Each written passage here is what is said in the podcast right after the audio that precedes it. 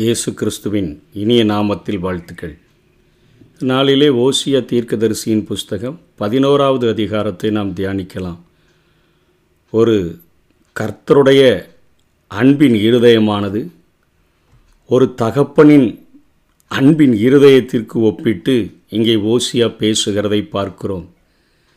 இஸ்ரவேல் இளைஞனாய் இருந்தபோது நான் அவனை நேசித்தேன், எகிப்திலிருந்து என்னுடைய குமாரனை வரவழைத்தேன் என்று சொல்லி மனிதனுடைய நிலை, அவர்கள் தங்களை அழைக்கிறவர்களின் முகத்துக்கு விலகி போய்விட்டார்கள், பாகாலுக்கு பலியிட்டு விக்கிரகங்களுக்கு தூபம் காட்டினார்கள் என்று சொல்லி இங்கே ஓசியா இந்த அதிகாரத்தை தொடங்குகிறதை பார்க்கிறோம். 1ஆம் வசனத்திலிருந்து 4ஆம் வசனம் வரையிலும் அன்பினாலே தேவன் எகிப்திலிருந்து இஸ்ரவேலை வரவழைத்தார் என்று சொல்லி வேறு எந்த ஒரு நோக்கமும் இல்லை. எகிப்தில் அடிமைத்தனத்தில் இருந்து கொண்டு அங்கே செங்கல் சூடுகிறவர்களாக, பெருமூச்சு விடுகிறவர்களாக, தங்களுடைய ஜீவனை கசப்பாக்கி அத்தனையாய் பெருமூச்சு விடுகிற நிலைமையில் இருந்த ஜனங்களை ஆண்டவர் ஒரே ஒரு நோக்கத்தோடு கூட, அதாவது அவர்கள் மேல் வைத்த அன்பின் நிமித்தமாக ஆண்டவர் அங்கே இருந்து அழைத்து கொண்டு வந்தார் என்பதை யாத்ராகமும் 12ஆம் அதிகாரத்தில் நாம் பார்க்கிறோம். இதை மத்தேயு எடுத்து எழுதும்பொழுது இன்னொரு அர்த்தத்தை கொடுக்கிறார். என்னுடைய குமாரனை எகிப்திலிருந்து வரவழைத்தேன் என்று மத்தேயு 2:15 இந்த வசனத்திற்கு அவர் விளக்கம் கொடுக்கிறார். ஆனால் அவர் எவ்வளவாய் அழைத்தாரோ அந்த அளவுக்கு அவருடைய ஜனங்கள் சிலைகளின் பின்பாக சென்று விட்டனர் என்று சொல்லி ஆண்டவர் அங்கலாய்க்கிறதை பார்க்கிறோம். எப்ராஹிமின் இடத்தில் அன்போடும் மென்மையோடும் நடந்து கொண்ட ஆண்டவர், ஆனால் அவனோ அவரை தன்னை குணமாக்கினவர் என்பதை அறியாமல் போனதை பார்க்கிறோம். என்னுடைய குமாரனை வரவழைத்தேன். அவ்வளவு ஆண்டவர், உலகத்தை வானத்தை உண்டாக்கின ஒரு ஆண்டவர், பூமியை சிருஷ்டித்த ஒரு ஆண்டவர், வானத்தில் அமர்ந்து பூமியில் கால் வைக்கக்கூடிய ஒரு ஆண்டவர், ஒரு மனிதனுடைய வாழ்க்கை புல்லை போல இருந்த போதிலும் அவனுடைய மகிமையெல்லாம் ஒரு புல்லின் பூவை போல இருந்த போதிலும் அத்தனையாக நேசம் வைத்து அவனை அழைத்தேன் என்று சொல்லுகிற அவருடைய அன்பின் இருதயத்தை இந்த அதிகாரத்திலே ஓசியா வடிவமைத்து வைத்திருக்கிறதை பார்க்க முடியும். யாத்ராகமும் 4ஆம் அதிகாரம் 22-23 பார்வோனிடத்தில் ஆண்டவர் மோசேயை சொல்லுகிறார். அப்பொழுது நீ பார்வோனோடே சொல்ல வேண்டியது என்னவென்றால், இஸ்ரவேல் என்னுடைய குமாரன், என் சேஷ்ட புத்திரன், என் முதல் பிறப்பு என்று சொல்லுகிறார். எனக்கு ஆராதனை செய்யும்படி என் குமாரனை அனுப்பிவிடு என்று கட்டளையிடுகிறேன், அவனை விடமாட்டேன் என்பாயாகில் நான் உன்னுடைய குமாரனை உன் சேஷ்ட புத்திரனை சங்கரிப்பேன் என்று கர்த்தர் சொல்லுகிறார் என்று சொல் என்றார் என்று சொல்லி மோசையை கொண்டு ஆண்டவர் பார்வோனிடத்தில் பேசுகிறதை பார்க்கிறோம்.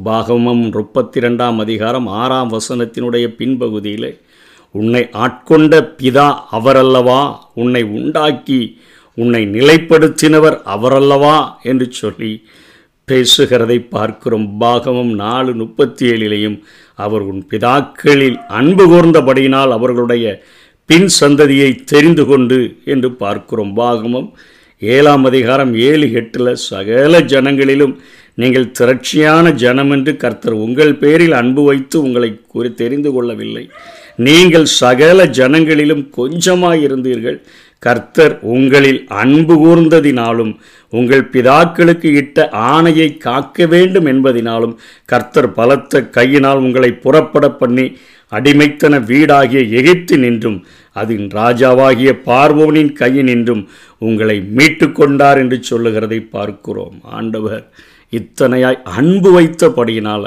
ரொம்ப ஜனங்களாக இருக்கிறாங்கன்னெலாம் இல்லை, கொஞ்சம் மைனாரிட்டியாக இருந்தாலும் அவர்கள் மேலே அன்பு கொண்டு அவர்களினுடைய அடிமைத்தனத்தை உடைத்து அவர்கள் கழுத்தில் வைக்கப்பட்ட நுகத்தடியை உடைத்து நானே அவர்களை வெளியே கொண்டு வந்தேன் என்று இங்கே ஆண்டவர் சொல்லுகிறதை பார்க்கிறோம். 8ஆம் வசனத்திலும் சொல்லுகிறார், எப்ராஹிமே நான் உன்னை எப்படி கைவிடுவேன், இஸ்ரவேலே நான் உன்னை எப்படி ஒப்பு கொடுப்பேன், நான் உன்னை எப்படி அத்மாவை போலாக்குவேன், உன்னை எப்படி செபோயிமை போல வைப்பேன், என் இருதயம் எனக்குள் குழம்புகிறது, என் பரிதாபங்கள் ஏகமாய் பொங்குகிறது என்று சொல்லி தன்னுடைய அன்பை வெளிப்படுத்துகிறதை பார்க்கிறோம். ஏசாயாவிலும் 1ஆம் அதிகாரம் 2-4 பேசுகிறார். வானங்களே கேளுங்கள், பூமியே செவிகொடு, கர்த்தர் பேசுகிறார். நான் பிள்ளைகளை வளர்த்து ஆதரித்தேன், அவர்களோ எனக்கு விரோதமாய் கலகம் பண்ணினார்கள். மாடு தன் எஜமானையும் கழுதை தன் ஆண்டவனின் முன்னணியையும் அறியும். இவர்கள் இஸ்ரவேலரோ அறிவில்லாமலும் என் ஜனம் உணர்வில்லாமலும் இருக்கிறது என்று சொல்லி ஆண்டவர் அங்கே புலம்புகிறதை பார்க்கிறோம். ஐயோ, பாவமுள்ள ஜாதியும் அக்கிரமத்தால் பாரம் சுமந்த ஜனமும் பொல்லாதவர்களின் சந்ததியும் கேடு உண்டாக்குகிற புத்திரருமாய் இருக்கிறார்கள். கர்த்தரை விட்டு இஸ்ரவேலின் பரிசுத்தருக்கு கோபம் உண்டாக்கி என் பின்வாங்கி போனார்கள் என்று ஆண்டவர் புலம்புகிறார். ஏசாயா 64:8 சொல்கிறார், இப்பொழுதும் கர்த்தாவே நீர் எங்களுடைய பிதா, நாங்கள் களிமண், நீர் எங்களை உருவாக்கினவர், நாங்கள் அனைவரும் அது கரத்தின் கிரியை. இதுதான் வேதம் நம்மை குறித்து ஆண்டவர் நம்மை உணர்த்துகிற வேதம். நம்மை குறித்து ஒரு தெளிவான ஒரு பிக்சரை, படத்தை நமக்கு கொடுக்குது. அவர் நம்முடைய பிதாவாக இருக்கிறார், நாம் களிமண்ணாக இருக்கிறோம். நீர் எங்களை உருவாக்குகிறவர், நாங்கள் அனைவரும் அது கரத்தின் கிரியை என்கிற எண்ணத்தோடு கூட வாழும்படியாக நாம் அழைக்கப்பட்டிருக்கிறோம். 11ஆம் அதிகாரத்தில் அந்த 2ஆம் வசனத்திலும் 7ஆம் வசனத்திலும் சொல்லுகிறார், தங்களை அழைக்கிறவர்களின், அதாவது தேவன் மக்களை அழைக்க பயன்படுத்தி அவருடைய பிரதிநிதிகளாகிய தீர்க்கதரிசிகளை குறிக்கிறது, முகத்தை விட்டு விலகி போய்விட்டார்கள். தீர்க்கதரிசியின் செய்தியை விட்டு விலகிச் செல்வது தேவனை விட்டு விலகிச் சென்று அவரை புறக்கணிப்பதற்கு சமமாகும். என் ஜனங்கள் என்னை விட்டு விலகுகிற மாறுபாட்டை பற்றி கொண்டிருக்கிறார்கள். அதாவது 2 மனசில் தான் வாழ்கிறாங்க. இன்றைக்கு நம்ம வாழ்கிறது போல ஒரு ஞாயிற்றுக்கிழமை மாத்திரம் ஞாயிற்றுக்கிழமை கிறிஸ்தவர்களாக இருக்கிறோம். அன்றைக்கு நமக்கு பக்தி பரவசங்கள் எல்லாம் வந்து விடுகிறது. ஆனால் மீதி 6 நாட்களும் ஆண்டவரை மறந்து உலகத்திற்காக வாழுகிறோம். மாறுபாட்டை பற்றி கொண்டிருக்கிறவர்களாக நாம் காணப்படுகிறோம். உலக வாழ்க்கை வேறு, தேவனோடு கூட வாழ்கிற வாழ்க்கை வேறு என்று பிரித்து வாழுகிறோம். அதனால தான் இயேசு சொல்லும் பொழுது, வருகையில் எடுத்துக்கொள்ளப்படுகிறவர்கள் ஜெபிக்கிறவர்களாக, ஆராதிக்கிறவர்களாக, அவர்கள் அத்தனை பக்தி பரவசமாக இருக்கிறவர்கள் எடுத்துக்கொள்ளப்படுவார்கள் என்று பேசவில்லை. ஒரு சாதாரண காரியத்தை சொல்லுகிறார். வயலில் 2 பேர் வேலை செய்வாங்க. வேலை செய்கிறதின் மத்தியிலும் ஆண்டவரை அவர்கள் இறுக பிடித்து கொள்ளக்கூடியவர்களாக இருக்கிறபடியினால் வேலை செஞ்சாலும் ஒருவன் ஏற்றுக்கொள்ளப்படுவான், ஒருவன் கைவிடப்படுவான். 2 பேர் எந்திரம் அரைப்பார்கள், அங்கே மாவாட்டி கொண்டு இருப்பாங்க. அதுவும் ஒரு வேலை, உலக பிரகாரமான வேலை தான். அதில் ஒருவன் ஏற்றுக்கொள்ளப்படுவான், ஒருவன் கைவிடப்படுவான். 2 பேர் தூங்குகிறாங்க, ரெஸ்ட் எடுத்துகிட்டு இருக்கிறாங்க, படுக்கையின் மேல் இருப்பார்கள். ஒருவன் எடுத்துக்கொள்ளப்படுவான், ஒருவன் கைவிடப்படுவான். உலக வாழ்க்கை வேறு, ஆண்டவருக்காக வாழ்கிற வாழ்க்கை வேறு என்று பிரித்து விடக்கூடாது. உலகத்திற்கு வெளிச்சமாக, இந்த பூமிக்கு உப்பாக, எல்லா இடங்களிலும் நற்கந்தமாக நம்மை அழைத்த ஆண்டவரை நம்முடைய வாழ்நாள் எல்லா பகுதியிலையும் அவரை மகிமைப்படுத்துகிறவர்களாக மாறுபாடற்ற ஒரு வாழ்க்கை வாழும்படியாகத்தான் வேதம் நம்மை அழைக்கக்கூடியதாக இருக்கிறது. 3ஆம் வசனத்தில் இன்னும் ஆழமாக ஒரு தகப்பன் தன்னுடைய அன்பை வெளிப்படுத்துகிறதை பார்க்கிறோம். நான் எப்ராயிமை கைப்பிடித்து நடக்க பழக்கினேன், ஆனாலும் நான் தங்களை குணமாக்குகிறவர் என்று அறியாமற் போனார்கள் என்று ஆண்டவர் சொல்லுகிறதை பார்க்கிறோம். கைப்பிடித்து நடக்க பழக்குகிற ஒரு குழந்தைய, அது கால்கள் தடுமாறி தடுமாறி வைத்து கீழே விழுகிறது போல இருக்கிற சூழ்நிலையிலும் கையை பிடிச்சு நடக்க பழக்கினேன், குணமாக்கினேன் என்று ஆண்டவர் சொல்லுகிறார். வனாந்திர வாழ்க்கையில் அத்தனையாய் அவர்களுக்கு போஜனம் கொடுத்து உணவு ஊட்டி அவர்கள் பக்கமாக சாய்ந்து ஆண்டவர் அவர்களை வளர்த்தேன் என்று சொல்லி இஸ்ரவேல் ஜனங்களை குறித்து சொல்லுகிறதை பார்க்கிறோம். இன்றைக்கும் ஆண்டவர் நம் பாவத்தின் அடிமைத்தனங்களில், எத்தனையோ அடிமைத்தனங்களில் சிக்கியிருக்கக்கூடிய நம்மை அவர் அழைத்து தன்னுடைய வசனமாகிய போஜனத்தை தந்து நம்மை கால்களை உறுதிப்படுத்துகிற ஒரு ஆண்டவராக, உளையான சேற்றிலிருந்து நம்மை தூக்கி எடுத்து நம்முடைய அடிகளை உறுதிப்படுத்துகிறவர், நம்முடைய கால்களை கண்மலையின் மேல் நிறுத்துகிற ஒரு ஆண்டவராக இருக்கிறதை நாம் வேதத்தில் பார்க்கிறோம். யாத்ராகமும்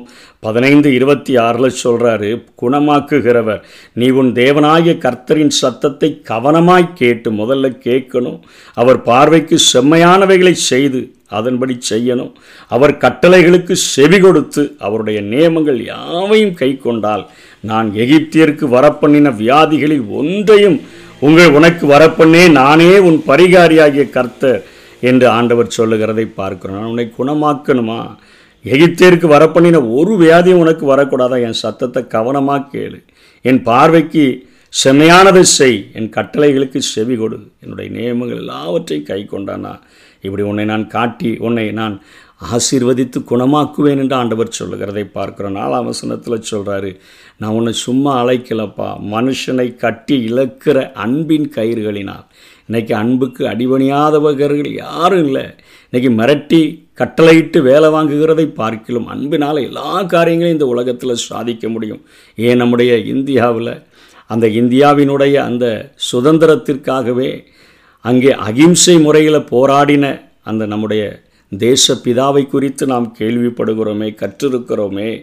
இங்கே அன்பின் கயிறுகளினால் கட்டி இழுக்கிறவர், மனுஷனை அன்பின் கயிறுகளினால் கட்டி இழுக்கிற ஆண்டவர் மென்மையான தன்னுடைய அன்பை காட்டி அவர்கள் மேலிருந்த அந்த எகிப்தினுடைய நுகத்தடியை எடுத்து போட்டுட்டு வனாந்திரத்தில் அவர்களை போஷித்தேன். உலக வாழ்க்கை ஒரு வனாந்திரம் போல இருந்தாலும் நான் அவர்களை போஷித்து வழிநடத்தினேன் என்று சொல்லுகிற ஆண்டவர் இந்த பூமியில் மனு உருவம் எடுத்து வந்தபொழுதும் இயேசு சொன்னது அதுதான், வருத்தப்பட்டு பாரம் சுமக்கிறவர்களே நீங்கள் எல்லாரும் என்னிடத்தில் வாருங்கள், நான் உங்களுக்கு இளைப்பாறுதலை தருவேன், என் நுகம் மெதுவாயும் என் சுமை லகுவாயும் இருக்குது. இது வெறும் பாவ பாரங்கள் மாத்திரமல்ல.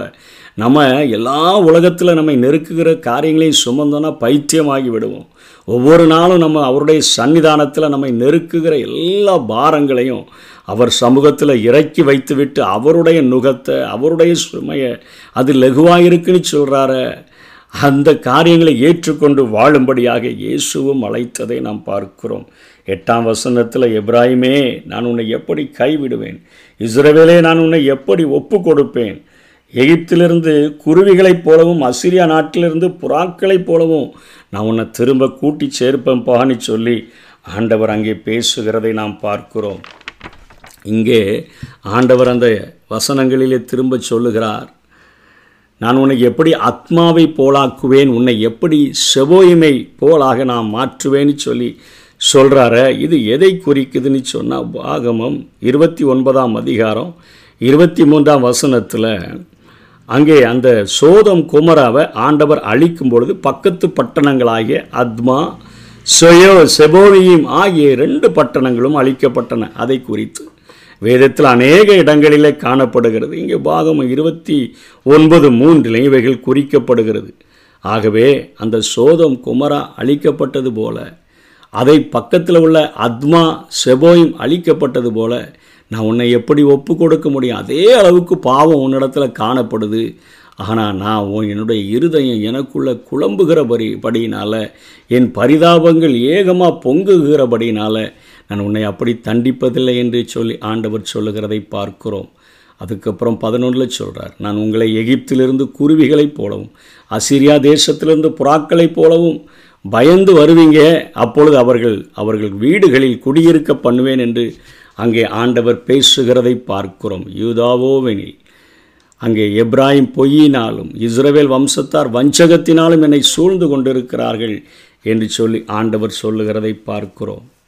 இன்றைக்கு ஜனங்கள் செய்கிற ஒவ்வொரு காரியமும், இன்றைக்கி ஆண்டவருக்கு விரோதமாய் செய்கிற ஒவ்வொரு காரியமும், அதாவது ஆண்டவருடைய இருதயத்தை, ஒரு பரலோக தகப்பனுடைய இருதயத்தை அத்தனையாக நொறுக்குகிறது என்பதை நம்ம புரிந்து கொள்ளணும். என் இருதயம் எனக்குள் குழம்புகிறதுன்னு சொல்கிறாரு.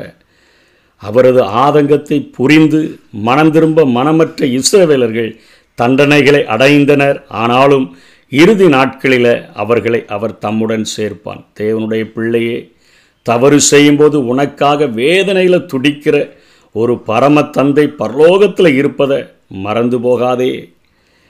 இன்னும் எத்தனை நாள் அவரை விட்டு ஓடி ஓடி நம்ம ஒளிவோம்? மனம் திரும்பி அவரிடம் வந்தால் மார்போடு அணைத்து கொண்டு புதிய வாழ்க்கையை தரும்படியாய் அழைக்கிற ஆண்டவருடைய கரத்தில் நம்மை ஒப்பு கொடுத்து வாழுவோம். கர்த்தர்தாமே நம்மை ஆசீர்வதிப்பாராக. ஆமென்.